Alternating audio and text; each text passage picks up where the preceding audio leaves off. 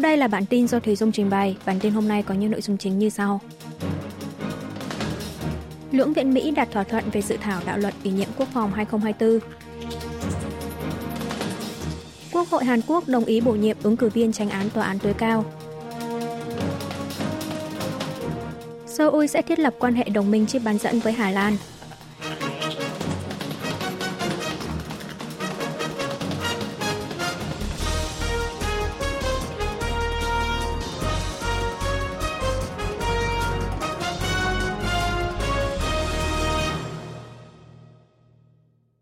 Lưỡng viện Mỹ đạt thỏa thuận về dự thảo đạo luật ủy nhiệm quốc phòng 2024.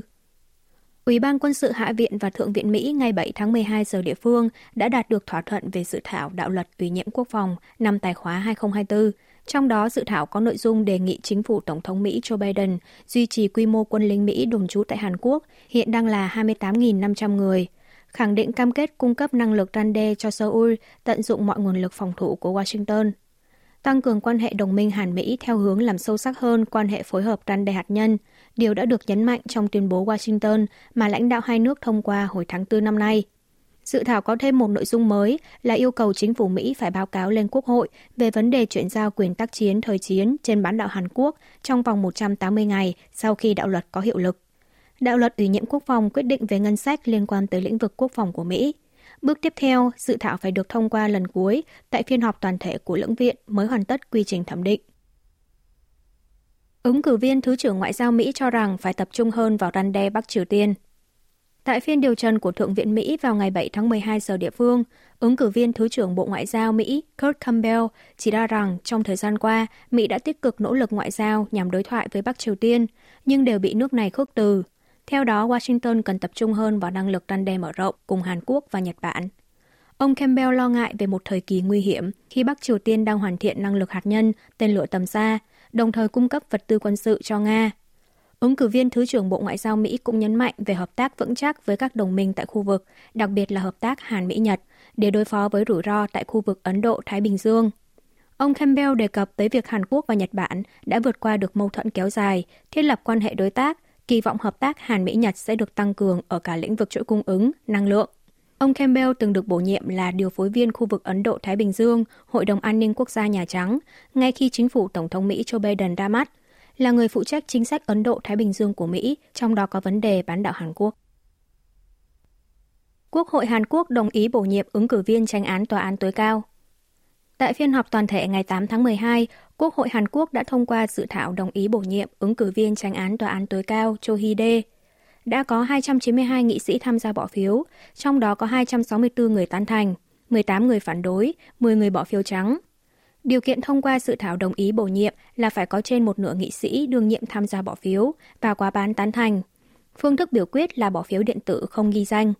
Như vậy, lỗ hổng vị trí tranh án tòa án tối cao đã được giải quyết sau 74 ngày kể từ khi tranh án Kim Yong-su hết nhiệm kỳ hồi tháng 9 và dự thảo đồng ý bổ nhiệm ứng cử viên Lee Kyun-yong bị Quốc hội phủ quyết.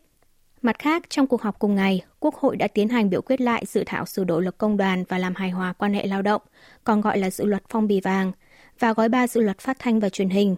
Các dự luật này đã bị Tổng thống Yoon song yeol phủ quyết trước đó. Kết quả, các dự luật trên đều bị Quốc hội phủ quyết. Hàn Quốc sẽ thiết lập quan hệ đồng minh chip bán dẫn với Hà Lan. Phó tránh văn phòng an ninh quốc gia thuộc văn phòng Tổng thống Hàn Quốc Kim Tae-hyo trong buổi họp báo chiều ngày 7 tháng 12 cho biết, nhân chuyến thăm cấp nhà nước Hà Lan của Tổng thống Yoon song yeol vào tuần sau, hai nước sẽ thiết lập mối quan hệ đồng minh chip bán dẫn, làm sâu sắc hơn quan hệ đối tác chiến lược. Lần này, Tổng thống Yoon dự kiến sẽ tới thăm trụ sở công ty ASML, doanh nghiệp duy nhất trên thế giới đang sản xuất thiết bị phơi sáng, dùng để vẽ mạch điện tử lên đĩa bán dẫn hai bên sẽ tập trung thảo luận về phương án thiết lập quan hệ đồng minh chip bán dẫn, bao quát từ chính phủ, doanh nghiệp cho tới các trường học. Những nỗ lực này được kỳ vọng sẽ góp phần nâng cao tính an toàn chuỗi cung ứng chip bán dẫn giữa mâu thuẫn địa chính trị và khủng hoảng an ninh kinh tế trên toàn cầu hiện nay. Cùng với đó, Hàn Quốc và Hà Lan sẽ nâng cấp quan hệ đối tác chiến lược hiện nay lên một tầm cao mới ở lĩnh vực ngoại giao và an ninh kinh tế. Hai bên cũng sẽ tìm kiếm phương án thúc đẩy giao lưu, hợp tác cấp cao ở lĩnh vực quốc phòng và công nghiệp quốc phòng. Tổng thống Yoon song yeol sẽ thăm cấp nhà nước Hà Lan từ ngày 11 đến ngày 15 tháng 12, theo lời mời của quốc vương Hà Lan Willem Alexander. Tỷ lệ ủng hộ Tổng thống Yoon song yeol tuần đầu tháng 12 đạt 32%. Viện Gallup, cơ quan chuyên thăm dò ý kiến dư luận Hàn Quốc ngày 8 tháng 12, công bố kết quả thăm dò ý kiến tiến hành từ ngày 5 đến ngày 7 tháng 12 với 1.000 người 18 tuổi trở lên trên toàn quốc. Trong lần thăm dò này, tỷ lệ ủng hộ Tổng thống Yoon song yeol đạt 32%, bằng với cuộc thăm dò tuần thứ 5 tháng 11 từ ngày 28 tới ngày 30 tháng 11. Tỷ lệ ủng hộ Tổng thống đã liên tục giảm từ tuần thứ 2 tới tuần thứ 5 tháng 11. Trong số các cử tri ủng hộ Tổng thống, ngoại giao là lý do được nhiều người lựa chọn nhất, chiếm 31%. Sau đó tới quốc phòng, an ninh và kinh tế dân sinh đều hơn 6%. Tỷ lệ không ủng hộ ông Yoon đạt 59%, giảm 1%. Trong đó lý do lớn nhất là kinh tế, dân sinh, giá cả chiếm 19%, ngoại giao là 13%. Tỷ lệ ủng hộ đảng cầm quyền sức mạnh quốc dân đạt 35%, đảng đối lập dân chủ đồng hành là 33%, đảng công lý đạt 4%, có 27% cử tri không ủng hộ đảng nào. Kết quả thăm dò trên của Viện Gallup có độ tin cậy 95%, sai số trong khoảng cộng trừ 3,1%, được thực hiện theo hình thức phỏng vấn qua điện thoại. Miền Bắc vận hành trái phép hơn 30 doanh nghiệp Hàn Quốc tại khu công nghiệp Kaesong. Phát ngôn viên Bộ Thống nhất Hàn Quốc Ku Byung Sam trong buổi họp báo thường kỳ ngày 8 tháng 12 cho biết, Bắc Triều Tiên vẫn đang tiếp tục xâm hại quyền tài sản của Hàn Quốc, bất chấp chính phủ Seoul nhiều lần thúc giục và cảnh cáo. Cụ thể, miền Bắc hiện đang vận hành trái phép trang thiết bị của hơn 30 doanh nghiệp Hàn Quốc đóng tại khu công nghiệp Liên Triều Kaesong, phá rỡ hoàn toàn phần còn lại của trụ sở văn phòng liên lạc Liên Triều mà nước này từng đánh sập vào năm 2020. Tất cả các hành vi trên vi phạm rõ ràng thỏa thuận liên triều, gây tổn hại tới nền tảng tin tưởng và tôn trọng lẫn nhau giữa hai miền Nam Bắc. Bộ Thống nhất một lần nữa hối thúc Bình Nhưỡng dừng ngay các hành vi xâm hại quyền tài sản của người dân, doanh nghiệp và chính phủ Seoul. Văn phòng liên lạc Liên Triều được lập tại khu công nghiệp Liên Triều Kaesong theo tuyên bố bàn môn điếm ngày 27 tháng 4 năm 2018, nhưng sau đó bị miền Bắc phá hủy vào ngày 16 tháng 6 năm 2020 và bị bỏ hoang trong suốt thời gian qua. Giới chức Hàn Mỹ Nhật thảo luận về việc đối phó với uy hiếp an ninh mạng từ Bắc Triều Tiên. Bộ Ngoại giao Hàn Quốc ngày 7 tháng 12 cho biết hội nghị cấp chuyên viên ngoại giao Hàn Mỹ Nhật về đối phó với uy hiếp an ninh mạng từ Bắc Triều Tiên lần thứ nhất đã được tổ chức cùng ngày tại Tokyo, Nhật Bản. Quan chức ba nước đã chia sẻ đánh giá về hành vi đánh cắp tiền ảo, hoạt động của tổ chức tin tặc và nhân lực công nghệ thông tin IT Bắc Triều Tiên, đồng thời giới thiệu về chiến lược đối phó và nỗ lực ngăn chặn của mỗi nước. Seoul, Washington và Tokyo đánh giá hội nghị lần này đã thiết lập được khung hợp tác để đối phó chung với mối uy hiếp an ninh mạng từ Bình Nhưỡng, nhất trí tổ chức tiếp hội nghị lần hai vào một thời điểm thích hợp. Tổng thống Hàn Quốc nhận định hợp tác an ninh sẽ dẫn tới hợp tác kinh tế. Tổng thống Hàn Quốc Yoon song yeol ngày 7 tháng 12 đã chủ trì hội nghị chiến lược xuất khẩu công nghiệp quốc phòng lần thứ hai, được tổ chức tại công ty Hanwha Aerospace ở thành phố Song Nam, tỉnh Gyeonggi,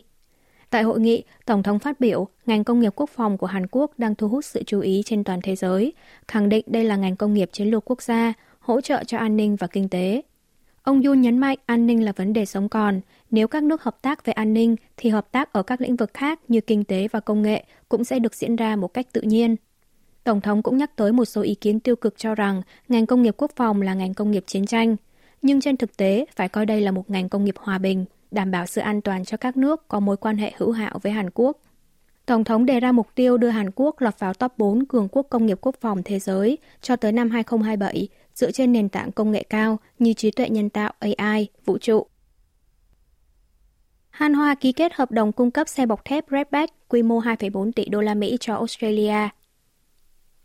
Cơ quan quản lý chương trình mua sắm quốc phòng Hàn Quốc DAPA cho biết công ty Hanwha Defense tại Australia thuộc tập đoàn Hanwha của Hàn Quốc và nhóm phụ trách thu mua và duy trì năng lực thuộc Bộ Quốc phòng Australia đã ký hợp đồng chính thức để cung cấp 129 xe bọc thép Redback có quy mô 3.150 tỷ won, 2,4 tỷ đô la Mỹ.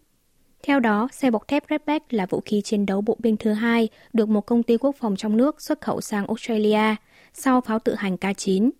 được biết, cái tên Redback được lấy từ tên của một loài nhện lưng đỏ sống ở Australia. Vào tháng 7, Hanwha Defense đã trúng thầu hợp đồng cung cấp xe bọc thép Redback sau khi cạnh tranh với xe Rins của công ty sản xuất vũ khí Rheinmetall của Đức. Giám đốc DAPA, ông Đông Hoan cho biết, cơ quan này sẽ tiếp tục nỗ lực thúc đẩy hợp tác song phương Hàn-Australia trong mọi lĩnh vực, bao gồm trên bộ, trên biển, trên không, vũ trụ và công nghệ tiên tiến, với tư cách là đối tác hợp tác an ninh trong khu vực Ấn Độ-Thái Bình Dương, với nền tảng là xe bọc thép Redback. Quý vị và các bạn vừa nghe xong bản tin của Đài Phát thanh Quốc tế Hàn Quốc KBS World Radio. Tiếp theo là chuyên mục tiếng Hàn qua phim ảnh do Y Trong Ưn trình bày.